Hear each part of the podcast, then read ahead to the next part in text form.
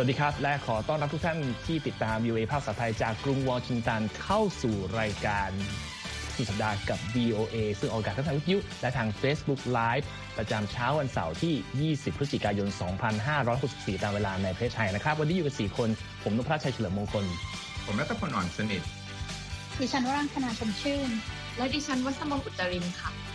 ครับในวันหยุดสบายๆเช่นนี้ เราก็ยังมีข่าวสารสาระน่าสนใจจากทั่วโลกมานำเสนอนะครับ ไม่ว่าจะเป็นเรื่องของการผ่านร่างกฎหมายมูลค่า 1.75 ล้านล้านดอลลาร์ของสภาผู้แทนสหรัฐ เรื่องของออการที่สหรัฐถูกมองว่ากลายเป็นพวกปากว่าตาขยิบหลังจาก สัญญาจะช่วยลดภาวะโลกร้อนในการประชุม COP26 ที่เพิ่งสิ้นสุดไปไม่นานนี้เพอเรื่องของโควิด -19 ก็ยังมีประเด็นสถานการณ์ในออสเตรียและเยอรมนี รวมทั้งการที่ออยสหรัฐอนุมัติเข็มบูสเตอร์อย่างเป็นทางการแล้ว และมีเรื่องของควันหลง กรณีข่าวข่าวอดีตนักการเมืองของจีน และนักเทนนิสจีนที่ยังเป็นประเด็นที่ต้องติดตามกันต่อเนื่อง แล้วก็มีเรื่องของเออสัตว์เลี้ยงแสนรักที่มีลักษณะที่แปลกไม่เหมือนใครอย่างไร แต่กลายมาเป็นขวัญใจชาวอินเทอร์เน็ต ซึ่งคุณวัสมนจะมีรายละเอียดมานำเสนอในช่วงท้ายรายการนะครับ เริ่มแรกก็ไปกันที่สภาผู้แทนราษฎรสหรัฐกันเลยที่คุณ รัตพลมีรายละเอียดเกี่ยวกับการผ่านร่างกฎหมายฉบับใหญ่นี้มาใช่ไหมครับครับเป็นการผ่านร่างกฎหมายจากสภาผู้แทนราษฎรนะครับ ยังต้องไปต่ออีกด่านข้างหน้านะครับ แต่ข่าวที่ออกมาวันศุกร์นี้เนี่ยเป็นข่าวที่ฝ่ายพรรคเดโมแครตที่สนับสนุน ร่างกฎหมายที่เรียกว่า Build Back Better Act ซึ่งประกอบด้วยการช่วยเหลือด้านภาคสังคม แล้วก็ความพยายามที่จะลดปัญหาโลกร้อนนะครับ ผ่านมาวันศุกร์ โหวตในสภาผู้แทนราษฎรอย่างเฉียดฉิวนะครับ ผ่านร่าง 220 เสียงต่อ 213 ที่คัดค้านจากฝั่งริพับลิกันเนี่ยนะครับ ด้านต่อไปเนี่ยก็คือการที่ต้องพิจารณาที่วุฒิสภาอเมริกันนะฮะซึ่งคาดว่าจะมีการถกเถียงกันอย่างดุเดือดนะครับ เพราะว่าที่ผ่านสภาผู้แทนราษฎรมาเนี่ยก็ดุเดือด เนื่องจากว่าผู้นำเสียงข้างน้อยในสภาผู้แทนราษฎร ซึ่งเป็นตัวแทนรีพับลิกันก็คือสสเควินแมคคาร์ธีเนี่ยอภิปราย 8 ชั่วโมงครึ่งนะฮะตอบโต้ฝ่ายเดโมแครตก็ยื้อกันไปนะแม้จะผ่านมา แม้จะเป็นกฎหมายที่ผ่านสภาล่างมาแล้ว ก็เป็นสัญญาณว่าถ้าเข้าสู่สภาสูง หรือว่าวุฒิสภานั้น จะต้องเจอแรงกดดันนะฮะฝ่ายเดโมแครตเนี่ยก็มีเสียงที่เรียกว่าปริ่มน้ำที่สุดนะฮะก็คือ 50 50นะ ก็ต้องรวบรวมพลพรรคนะให้โหวตสนับสนุนด้าน Build Back Better อย่างพร้อมเพรียงกันนะฮะ50 เสียงที่ได้มายังต้องการเสียง tie breaker ซึ่งก็จะมาจากรองประธานาธิบดีแคม a ราแฮร์ริสจากพรรคเดโมแครตเช่นกันเนี่ยนะครับ ดังนั้นเนี่ย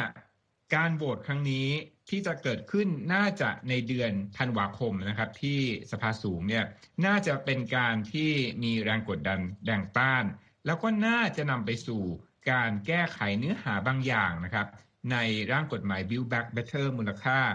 1.75 ล้านล้านดอลลาร์นะความกังวลที่ฝ่ายเดโมแครตบางคนเองเนี่ยก็เคยกล่าวถึงก็คือเรื่องของงบประมาณที่ใช้เงินมากมายมหาศาลนะครับ กับเงื่อนไขบางอย่างในตัวกฎหมายนะถ้ามีการเปลี่ยนรายละเอียดของ Build Back Better จากสภาสูงนะเรื่องก็จะต้องเด้งกลับมาที่สภาผู้แทนราษฎรอีกครั้งหนึ่งนะ และประธานาธิบดีโจไบเดนถึงจะเซ็นรับเป็นกฎหมายได้นะครับ ความกังวลนี้ผมใช้ตัวเลขนิดนึงนะฮะว่าทำไมคนถึงคิดว่าใช้งบประมาณเยอะจึงสร้างความไม่สบายใจนะเขาบอกว่าเป็นไปได้นะครับว่าร่างกฎหมายนี้เนี่ยซึ่งสนับสนุนด้านสวัสดิการสังคม เช่นนะฮะการลาเพื่อเหตุผลด้านครอบครัวก็จะสนับสนุนด้านนี้นะฮะเขาบอกว่ากฎหมายนี้เนี่ย อาจจะทำให้เกิดการขาดดุลงบประมาณรัฐบาลกลางนะเพิ่มสูงขึ้นเป็นเงิน 367,000 ล้านดอลลาร์ในระยะเวลา 10 ปี แต่ก็จะเกิดการเก็บภาษีเพิ่มมากขึ้น ซึ่งฝ่ายวิเคราะห์นะครับของ Congressional Budget Office บอกว่าน่าจะทำให้รายได้สุทธิเพิ่มขึ้น 127,000 ล้านดอลลาร์ครับคุณนพรัตน์ ครับก็เป็นอีกหนึ่งกฎหมายที่ทางประธานาธิบดีไบเดนพยายามผลักดันก็ต้องติดตามว่าจะผ่านมาในรูปแบบไหน แล้วก็ใช้งานได้ดีแค่ไหนนะครับ จากเรื่องของความ จะบอกว่าวุ่นวายหรือเปล่าในสภามาดูเรื่องของนโยบายเกี่ยวกับสิ่งแวดล้อม ซึ่งกลายเป็นประเด็นถูกวิพากษ์วิจารณ์ล่าสุดของสหรัฐ หลังจากที่การประชุม COP26 ที่เพิ่งปิดฉากไปไม่นานมานี้ เราก็รายงานไปว่าทางประธานาธิบดีโจไบเดนประกาศในเวทีโลกว่าสหรัฐได้กลับมาแล้ว และจะมาเป็นผู้นำในการแก้ไขปัญหาภาวะโลกร้อน ด้วยการผลักดันให้บรรลุเป้าการปล่อยก๊าซเรือนกระจกสุดทธิให้เป็นศูนย์ให้ได้ตามที่สัญญากันไว้ แต่ล่าสุดสัปดาห์ที่ผ่านมานี้ ทางรัฐบาลสหรัฐเพิ่งอนุมัติให้มีการประมูลสิทธิ์การเข้าขุดเจาะน้ำมันและก๊าซธรรมชาติในอ่าวเม็กซิโก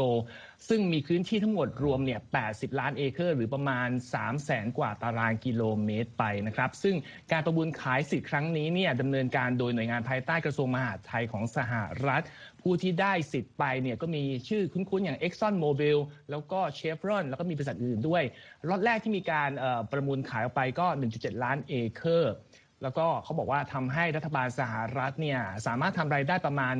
191.7 ล้านดอลลาร์ทีนี้การที่ออกมาขายสิทธิ์การขุดเจาะน้ำมัน ซึ่งก็เป็นเชื้อเพลิงฟอสซิลเนี่ยมันก็กลายเป็นประกาศประเด็นย้อนแย้ง กับคำสัญญาของประธานาธิบดีไบเดนซึ่งทางผู้ที่อยู่กลุ่มเคลื่อนไหว รักษาสิ่งแวดล้อมก็บอกเป็นการคืนคำไหนบอกจะเป็นตัวอย่างให้กับประชาชนประชากรทั่วโลกไง ซึ่งรัฐบาลของรัฐบาลประธานาธิบดีไบเดนก็แก้ตัวว่าที่ต้องทำอย่างนั้น เป็นเพราะว่ามีคำสั่งของศาลออกมา เรื่องนี้ก็เป็นต้องเรื่องที่ย้อนไปว่ามันมีตั้งแต่ทางประธานาธิบดีไบเดนเนี่ยเข้ารับตำแหน่งเมื่อเดือนมกราคมก็มีการสั่งออกแผนระงับ การอนุมัติสิทธิ์เช่าซื้อต่างๆ ในการขุดเจาะน้ำมัน แล้วก็ก๊าซธรรมชาติในพื้นที่ของรัฐไปทำให้อายการในรัฐที่พรรคริพับลิกันคุมเสียงข้างมากอยู่หลายสิบรัฐ ยื่นเรื่องฟ้องต่อศาลคัดค้านการบังคับนโยบายดังกล่าวทำให้ศาลแขวงในรัฐลุยเซียนาได้ออก คำสั่งมัดพักมาตรการของประธานาธิบดีไบเดนไป แล้วก็ให้ทุกคนกลับมาขายสิทธิ์ขุดจอีกรอบหนึ่งซึ่งจริง ๆ มีข้อมูลสับสนในเรื่องของความวุ่นวายเรื่องนี้คือว่ามีรายงานเกี่ยวกับด้านธรณีวิทยาของสหรัฐออกมาเมื่อปี 2018 บอกว่าธุรกิจเชื้อเพลิงฟอสซิล ซึ่งรวมตั้งแต่การขุดเจาะสกัดกลั่นและขนส่ง ไม่รวมการใช้งานของผู้บริโภคนะฮะ มีส่วนรับผิดชอบการปล่อยก๊าซเรือนกระจกในประเทศนี้ถึง 23%ทีนี้เมื่อมีการออกคำสั่งศาลนั้นออกมา ก็มีกลุ่มที่ไม่เห็นด้วยก็ออกมาเคลื่อนไหวเรียกร้อง มีกลุ่มหนึ่งชื่อ Earth Justice บอกว่าผลการศึกษาอีกฉบับหนึ่งที่เขาบอกออกมาเมื่อปี 2017 แล้วรัฐบาลชุดนี้เนี่ยใช้ในการออกมาสนับสนุนแผนประมูลตามคำสั่งศาลเนี่ยก็เป็นข้อมูลที่ผิดเหมือนกัน ซึ่งทำให้ประธานาธิบดีไบเดนเองก็ ตกนี้ขั้นลำบาก มีผู้ออกมาวิจารณ์ว่าจริงๆ แล้วมีทางเลือกหลายอย่างมากที่จะทำให้การประมูลเนี่ยล่าช้าออกไปหรือระงับไว้แต่ไม่ทำเลือกที่จะเดินหน้าหารายได้อย่างนี้ต่อไป ซึ่งก็เป็นสิ่งที่ไม่ควรเกิดขึ้น ซึ่งประเด็นทั้งหมดนี้ก็มีผู้ที่แย้งไปแล้วก็มีผู้ที่เห็นด้วย ซึ่งก็คือบรรดาผู้อยู่ในอุตสาหกรรมพลังงานของสหรัฐหลายรายออกมาแสดงความดีอย่างมาก บอกว่า การที่มีการเปิดขุดเจาะน้ำมัน แล้วก็ก๊าซในสหรัฐเนี่ยทำให้มีพลังงานที่มีราคาไม่แพง แล้วก็มีความมั่นคงในประเทศ แถมยังจะเอาเงินที่ ประหยัดได้จากการขุดเจาะในประเทศ ไปใช้ในการให้ความรู้ให้การศึกษาพัฒนาโครงสร้างเพื่อต่าง ๆ เป็นประโยชน์ต่อประเทศด้วยซ้ำก็ต่างฝ่ายต่างก็แย้งกันไปเรื่อยๆนะครับแต่ว่าอย่างไรก็ตามมีกลุ่มที่เป็นกลุ่มสิ่งแวดล้อมมาบอกว่าสิ่งที่รัฐบาลของประธานาธิบดีทำไปเนี้ยเปรียบเสมือนกับการจุดระเบิดคาร์บอนขนาดมหึมา ซึ่งก็จะทำให้สถานการณ์ที่ว่ามันน่าจะดูดีขึ้นในอนาคตอาจจะไม่ได้เป็นอย่างที่หวัง ก็ถือว่าเป็นสิ่งที่รัฐบาลนี้คงจะต้องรับมือแก้ไขกันต่อไปจากนี้นะครับ จากเรื่องของสิ่งแวดล้อมมาดูเรื่องของสาธารณสุขกันบ้าง ตอนนี้ก็มีสถานการณ์การระบาดของโควิด -19 ในยุโรปที่ทางคุณวัสมนเยละเอียดมาอัปเดตนะครับ ใช่ค่ะ ตอนนี้นะคะ ยุโรปค่ะ ก็เหมือนว่าเรียกว่าเป็น hotspot ใหม่ของโลกนะคะ ในเรื่องของการระบาดของโควิด -19 ค่ะ ล่าสุดนี้นะคะ เมื่อวันศุกร์นี้ค่ะ ก็คือทาง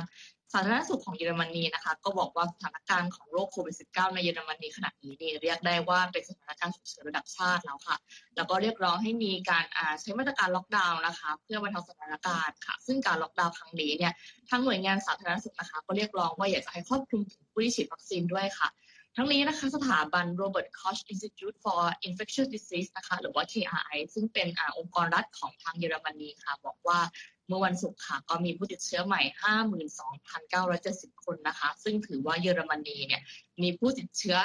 ใหม่ต่อวันนะคะ สูงกันเกิน 50,000 คนต่อกันเป็นวันที่ 3 แล้วค่ะทั้งสถาบัน RKI ค่ะบอกว่าจะต้องมีมาตรการฉุกเฉินเพื่อรับมือการระบาดแล้วลอกใหม่ครั้งนี้นะคะ ซึ่งนโยบายที่ทาง ถาบันนี้ได้เสนอค่ะ ก็คือมีเช่น การอยู่กับบ้านให้มากที่สุดเท่าที่จะทำได้นะคะ แล้วก็ยกเลิกงานขนาดใหญ่หรือว่างานขนาดเล็กที่มีการจัดเนี่ยก็อยากจะให้มีการลดจำนวนอ่าผู้เข้าร่วมงานค่ะ รวมถึงมีการปิดสถานที่ที่มีการระบาดหนัก นะคะอย่างเช่นคลับแล้วก็บาร์ที่อาจจะมีการระบายอากาศได้ดีค่ะ ทางด้านนายเยนสปานนะคะรัฐมนตรีสาธารณสุขของเยอรมนีค่ะ บอกว่าตอนนี้ยังไม่มีความแน่ชัดนะคะ ว่าเยอรมนีจะกลับไปล็อกดาวน์เหมือนประเทศเพื่อนบ้านอย่างออสเตรียหรือเปล่า ซึ่งในวันศุกร์วันเดียวกันค่ะ ทางออสเตรียค่ะ ก็ได้ประกาศค่ะว่าจะเริ่มมาตรการล็อกดาวน์ทั่วประเทศในวันจันทร์นี้นะคะ แล้วก็กำหนดให้ทุกคนเนี่ยต้องรับวัคซีนภายในวันที่ 1 กุมภาพันธ์ค่ะทำให้ออสเตรียเป็นประเทศแรกในยุโรปที่กลับมาใช้มาตรการควบคุมการระบาดของโรคโควิด -19 อย่างเข้มงวดนะคะ ในขณะที่ยอดผู้ติดเชื้อเพิ่มสูงขึ้นค่ะกลับมาที่ทางฝั่งเยอรมนีค่ะนายกรัฐมนตรีอังเกลา แมร์เคิลนะคะ ก็ได้ประชุมกับผู้ว่าของรัฐทั้งสิบรัฐในเยอรมนีเมื่อวันพฤหัสบดีที่ผ่านมาค่ะ โดยทั้งหมดได้ตกผลกฎเกณฑ์ใหม่นะคะ เพื่อรับมือกับจำนวนผู้เข้ารับการรักษาโรคโควิด -19 ที่เพิ่มมากขึ้นค่ะ ในขณะที่บางรัฐเองเนี่ยก็พิจารณาให้กลุ่มประชาชนบางกลุ่มนะคะ จะต้องรับวัคซีนค่ะเช่นเจ้าหน้าที่การแพทย์แล้วก็ลูกจ้างในบ้านพักคนชราค่ะ ครับ ขอบคุณมากครับ คุณวัสมนสำหรับอัปเดตในยุโรปกลับมาที่สหรัฐกันอีกครั้งครับ ก็วันนี้ก็มีข่าวแล้วว่าทางออยมีการอนุมัติเข็มบูสเตอร์รายละเอียดมีอะไรบ้างเลยครับ คุณรัตพลครับรายละเอียดก็คือจะถามทุกคนว่าฉีดเข็มบูสเตอร์กันหรือยังนะครับ ลังเลต่อไปครับ เพราะว่าเขาบอกว่าอย. เนี่ยโอเคแล้วนะครับสำหรับเข็มที่สามของผู้ที่เคยฉีดฉีดสองเข็มแล้วจากไฟเซอร์แล้วก็โมเดอร์นานะฮะต่อไปก็จะมีการรับลูกจาก CDC ถ้าโอเคขึ้นมาเนี่ยเขาบอกว่าจะมีการจ่ายเข็มบูสเตอร์ หรือว่าเข็มที่ 3 ให้กับประชาชนได้ทั่วประเทศเร็วที่สุดก็วันเสาร์นี้ก็คือพรุ่งนี้แล้วล่ะครับ ครับก็ต้องดูไปว่าแล้วเราจะไปฉีดกันหรือเปล่านะฮะเพราะว่าบางกระแสก็บอกว่าเขาแนะนำให้ผู้ที่มีปัญหาสุขภาพอยู่แล้วให้ไปฉีดหรือผู้ที่สูงอายุ เราก็อยู่ในรุ่นหนุ่มสาว แล้วสุขภาพก็แปลว่าแข็งแรงก็คงต้องดูกันต่อไปนะฮะว่าเราจะฉีดไม่ฉีดแต่ว่าสถิติล่าสุดของสหรัฐเองจาก CDC เนี่ยจำนวนผู้ ได้รับวัคซีนที่ว่าได้หรือได้ครบโดสเนี่ยมีแค่ 68.8%เอง ยังไม่ถึง 70 เลย ก็มีการเร่งบูสเตอร์กันแล้ว ก็หวังว่าจะช่วยให้ภาวะการระบาดมันคลี่คลายหรือว่าไม่รุนแรงเหมือนที่แรงข่าวออกไป หลายคนก็ถามว่าที่สารแล้วมันรุนแรงขึ้นนะฮะ ก็ดูกันต่อไปนะครับ ขณะนี้ทุกท่านกำลังติดตามรายการคุยข่าวสุดสัปดาห์กับ VOA กับเราทั้ง 4 คนอยู่นะครับ เราจะค่อยๆมา ดูประเด็นที่ห่างออกจากข่าวหนัก แต่ก็ยังเป็นข่าวที่น่าสนใจติดตาม โดยประเด็นถัดไปก็เป็นเรื่องของข่าวข่าวในประเทศจีนระหว่างนักเทนนิส และอดีตรองนายกรัฐมนตรีที่เราก็รายงานติดต่อมาตลอด ตอนนี้ก็เป็นด้านของออผู้จัดการแข่งขันเทนนิสที่ออกมาขู่ว่าจะจัดหรือไม่จัดอย่างไรที่คุณวรังคนายรายละเอียดนำเสนอนะครับ ค่ะ ก็ปฏิกิริยาและความกังวลนะคะ ต่อการหายตัวไปของนักนักเทนนิสชื่อดังชาวจีนเผิงช่วยเนี่ยก็ได้เพิ่มมากขึ้นนะคะ โดยในวันศุกร์นี้ก็คือมีการที่มีสมาคมเทนนิสหญิงหรือ WTA นะคะ ออกมากล่าวว่าสมาคมกำลังเตรียมที่จะยกเลิกจัดการแข่งขันเทนนิสในจีนสืบเนื่องมาจากประเด็นดังกล่าวค่ะ ตามการรายงานของรอยเตอร์นะคะ ตั้งแต่วันที่ 2 พฤศจิกายนที่ผ่านมาก็ไม่มีใครได้เห็นนะคะ หรือก็ไม่มีใครได้ข่าวคราวของเผิงช่วย อดีตนักเทนนิสเออนักเทนนิสอดีตแชมป์หญิงคู่นะคะ มือวางอันดับหนึ่งของโลก หลังจากที่เธอมาเปิดเผยทางสื่อสังคมออนไลน์นะคะว่า เธอเคยถูกอดีตรองนายกรัฐมนตรีจีนนะคะจางเกาลี่เนี่ยบังคับขืนใจให้เธอมีเพศสัมพันธ์ด้วย แต่หลังจากนั้นทั้งสองก็มีความสัมพันธ์ชู้สาวแบบสมยอมเป็นครั้งคราวนะคะ นักเทนนิสระดับโลกและอีกหลายคนนะคะได้แสดงความเป็นห่วงความปลอดภัย และความเป็นอยู่ของเผิงช่วยนะคะ โดยสมาคมเทนนิสหญิง หรือ WTA ก็ได้เรียกร้องให้มีการสืบสวนข้อเท็จจริงนะคะส่วนนักเทนนิสระดับโลกอย่างเซรีนาวิลเลียมส์หรือนะและนาโอมิโอซากะเช่นเดียวกับคณะกรรมการโอลิมปิกเยอรมนีนะคะก็ได้พากันทวิตแฮชแท็กนะคะ where is เผิงช่วยหรือเผิงช่วยอยู่ที่ไหนนะคะ ซึ่งที่ผ่านมาเนี่ยค่ะก็มีการเก็บข้อมูลนะคะว่าการใช้แฮชแท็ก where is ผลช่วยเนี่ยมีการรีทวีตแล้วมีการโพสต์ใน Instagram แล้วก็ใน Twitter เนี่ยนะคะมากถึง 32 ล้านครั้งนะคะ แต่ทั้งโซเชียลทั้งสองแพลตฟอร์มเนี่ยก็ถูกบล็อกในจีนใช่ไหมคะ ซึ่งในทางตรงกันข้ามเนี่ยค่ะหัวข้อเกี่ยวกับเผิงช่วยเนี่ยนะคะกลับถูกเซ็นเซอร์อย่างหนักนะคะในอินเทอร์เน็ตในจีน ซึ่งก็ถูกควบคุมอย่างเข้มงวดอยู่แล้วนะคะ แล้วโพสต์ของเธอเองในโซเชียลมีเดียเนี่ย ก็ถูกลบทิ้งอย่างรวดเร็วตั้งแต่หลังจากที่เธอโพสต์นะคะ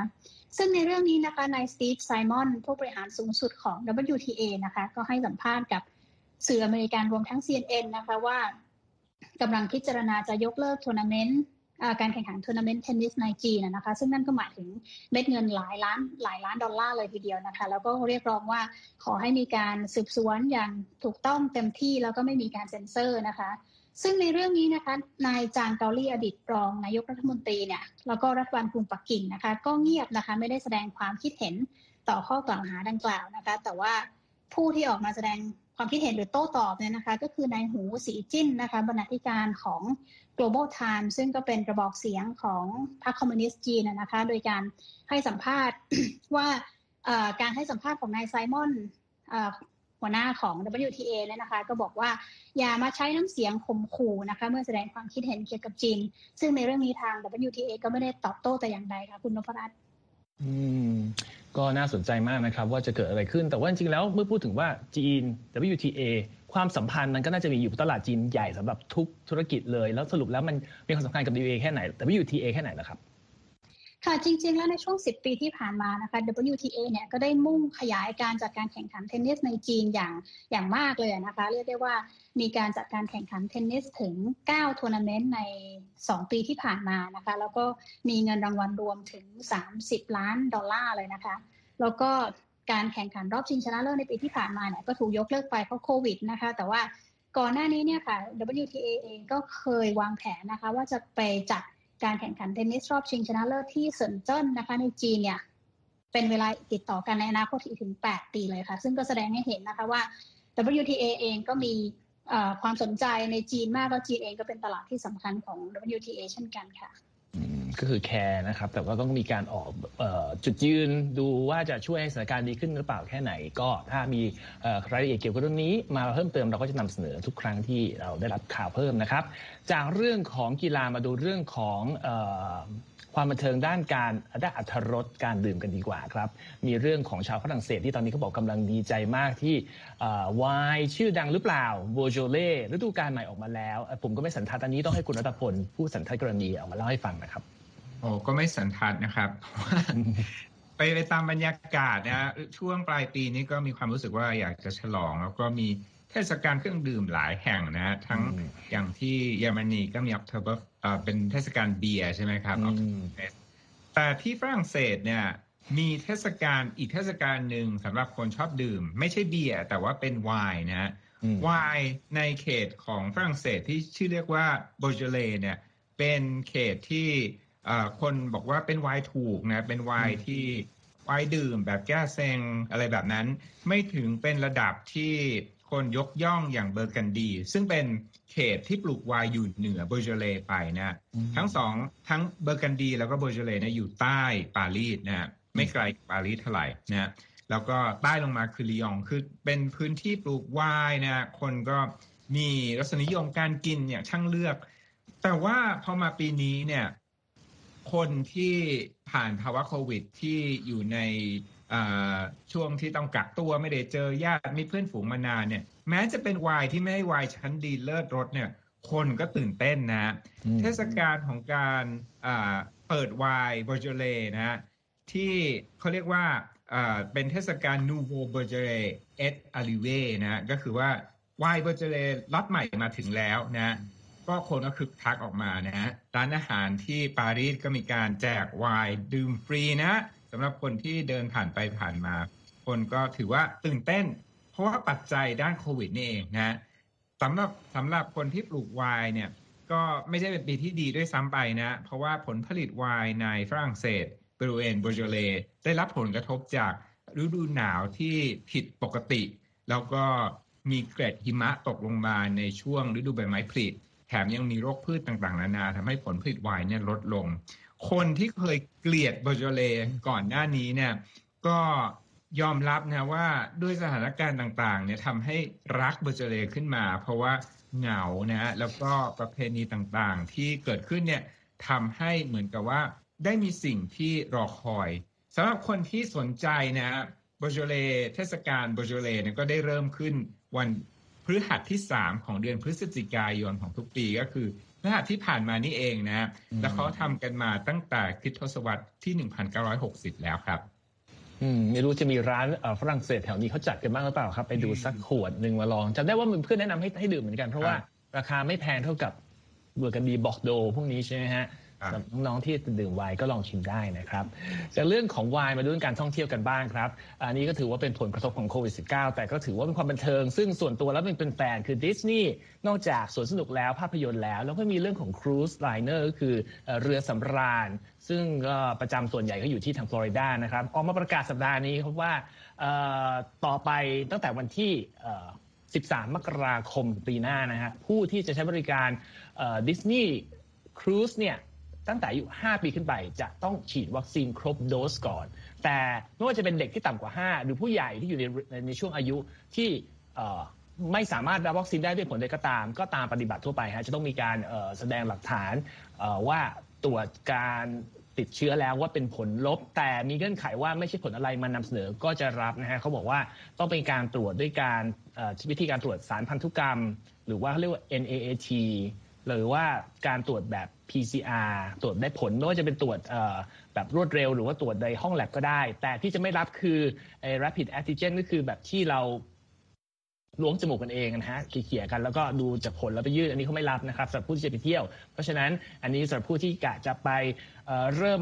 มีโอกาสได้ไปเที่ยวแล้วว่าจะอยู่ที่ไหน แล้วเกิดบินมาอเมริกาไปเที่ยวก็ต้องเตรียมตรงนี้ไว้ให้เรียบร้อย แต่ประเด็นน่าสนใจคือว่า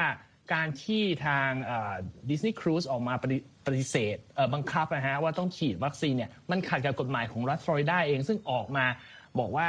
ธุรกิจใดก็ตาม บังคับให้มีการฉีดวัคซีนจะถูกสั่งปรับ แต่โชคดีที่ว่าหลังจากที่จะหมดกฎหมายฉบับออกมาเนี่ยบริษัทเรือสำราญจาก Norwegian Norwegian Cruise Line เนี่ยทำการฟ้องศาลทันทีคัดค้านกฎหมายดังกล่าว ซึ่งผู้พิพากษาก็เห็นด้วย ก็เลยออกคำสั่งระงับชั่วคราว ไม่ให้มีการบังคับใช้กฎหมายดังกล่าว ทางรัฐฟลอริดาก็กำลังอุทธรณ์อยู่นั้นทางดิสนีย์ก็ถือโอกาส ดำเนินแผนการนี้ไปก่อนเลย ก็ทำให้ผู้ที่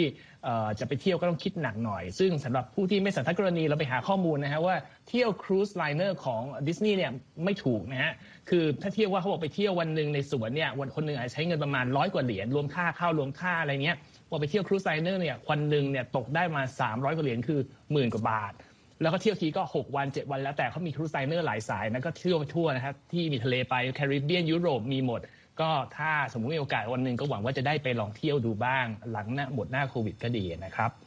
จากเรื่องการท่องเที่ยวมาดูเรื่องสัตว์เลี้ยงแสนสัตว์เลี้ยงแสนรัก ซึ่งเราก็รู้กันอยู่นะครับว่าคุณวัสมนชอบจริงแล้ว เราจะเห็นตัวละครมาเดินผ่านจอช่วงบางวันบ้าง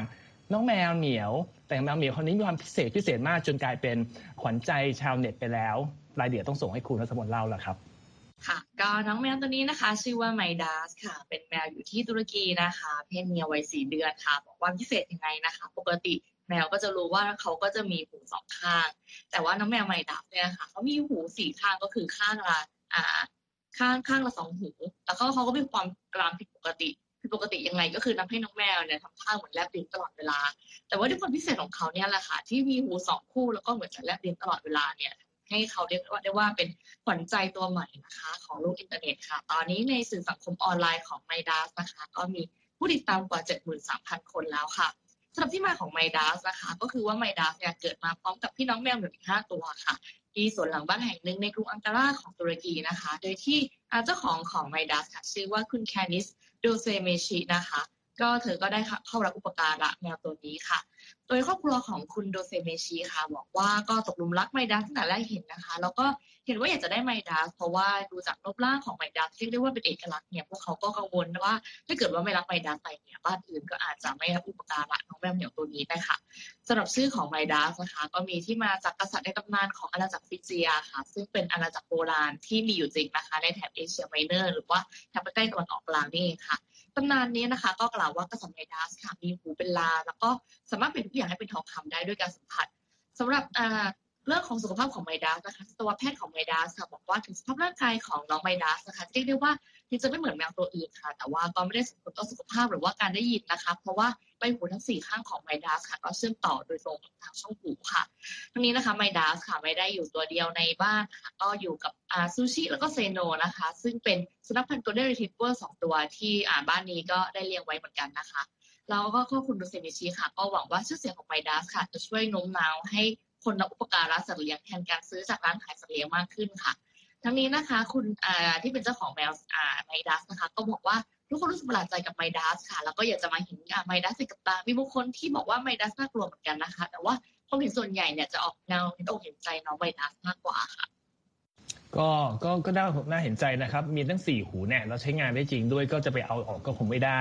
นึกถึงเรื่องที่คุณวัฒนาเคยรายงานเมื่อระยะหนึ่งแล้วเกี่ยวกับแมวที่กลายเป็นขวัญใจชาวเน็ตใช่ไหมงานนี้ก็อาจจะตรงกับชื่อนะฮะ สามารถเอ่อทำให้ทุกอย่างกลายเป็นทองได้ คือเจ้าของก็มีโอกาสทำมาหากินได้หรือเปล่าก็ไม่รู้ ก็เอามาฝากกันในรายการวันหยุดสุดสัปดาเช่นนี้นะครับ ก็ใช้เวลากันเต็มที่เลยวันนี้ แล้วก็เอ่อนำเสนอทุกอย่างที่เราเตรียมไว้แล้ว แต่ก็อย่างทุกครั้งที่เราจะพูดนะครับว่าเรามีประเด็นข่าวอื่นที่เราเลือกมา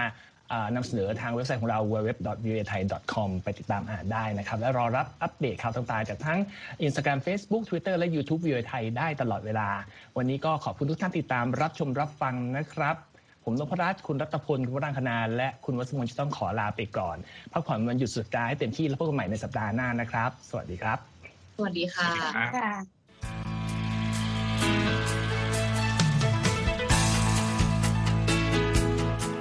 ครับ และที่จบไปก็คือรายการจาก Voice of อเมริกาภาคภาษาไทย หากคุณผู้ฟังต้องการฟังรายการในวันนี้อีกครั้ง สามารถเข้าไปได้ที่เว็บไซต์ voa thai com และคลิกที่โปรแกรมของเราครับ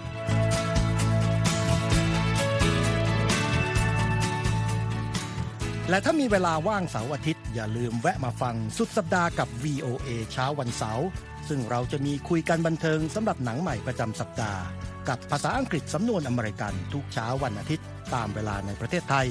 ติดตามฟังย้อนหลังได้จากเว็บไซต์ของเราเช่นกันครับ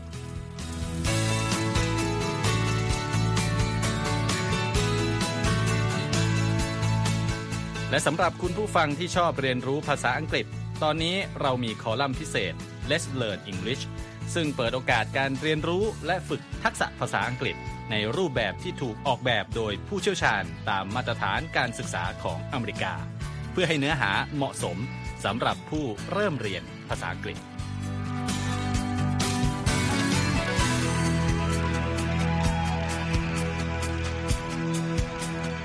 ครับเรายังมีวิดีโอที่จัดทำขึ้นเป็นพิเศษ สะท้อนเรื่องราวหลากหลาย ตั้งแต่ชีวิตคนไทยในสหรัฐ ไปจนถึงเหตุการณ์สำคัญต่างๆ ที่เกิดขึ้นในอเมริกา มาเสนอเป็นประจำ ซึ่งติดตามได้ทั้งทางเว็บไซต์ voa thai com Facebook และ YouTube VOA Thai ครับ